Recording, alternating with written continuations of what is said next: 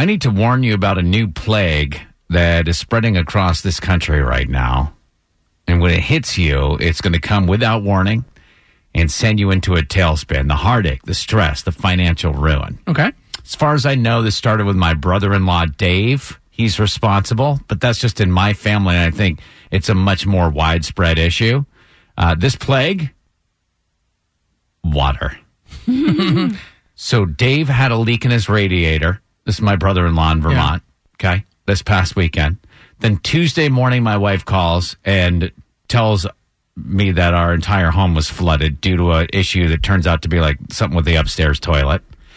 Less than 24 hours after that, and this is where it starts to get crazy because radiator, you're like, okay, What is it? I coincidence. know what a radiator, is. radiator in a car. Oh, like the Oh, thing you put right.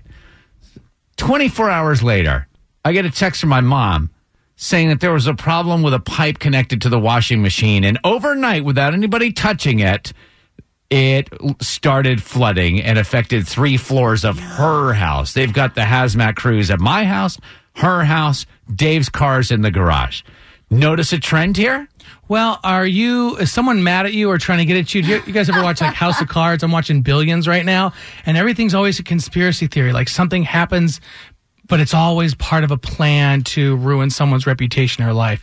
Are you guys on someone's crap list? I would think so. And I thought maybe until I saw a Facebook post from Allison in Woodstock, who is on the phone with us right now.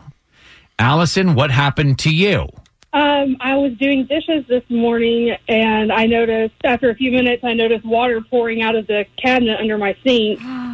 so I opened it up, and the whole cabinet flooded on the bottom, and then created a giant puddle on my floor. So, my question to you guys is, and Kara specifically, is there a water version of Mercury being in retrograde?